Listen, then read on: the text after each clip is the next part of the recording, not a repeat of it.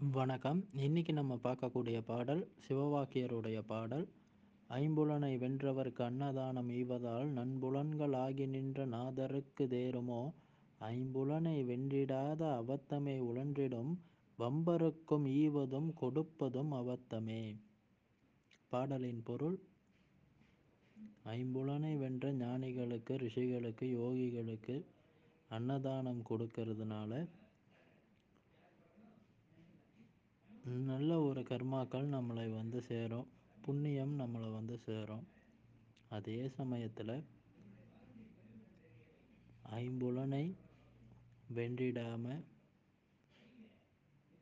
வம்பரும் பாவரும் இப்படி வாழக்கூடிய மனிதர்களுக்கு நாம் தர்மம்ன்ற பேரில் அன்னதானம் கொடுத்தோம்னு சொன்னால் அது அபத்தமான ஒரு செயல்னு சொல்லிட்டு சொல்கிறாரு அது ஒரு பாவ செயல்.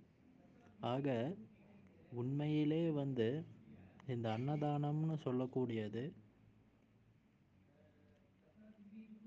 ஐம்புலனை வென்ற ஞானிகளுக்கு கொடுக்கணும் அல்லது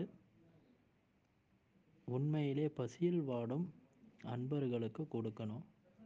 அதை தவிர்த்து எல்லோருக்கும் கொடுப்பது அது புண்ணிய கணக்கில் ஒரு நாளும் சேராது.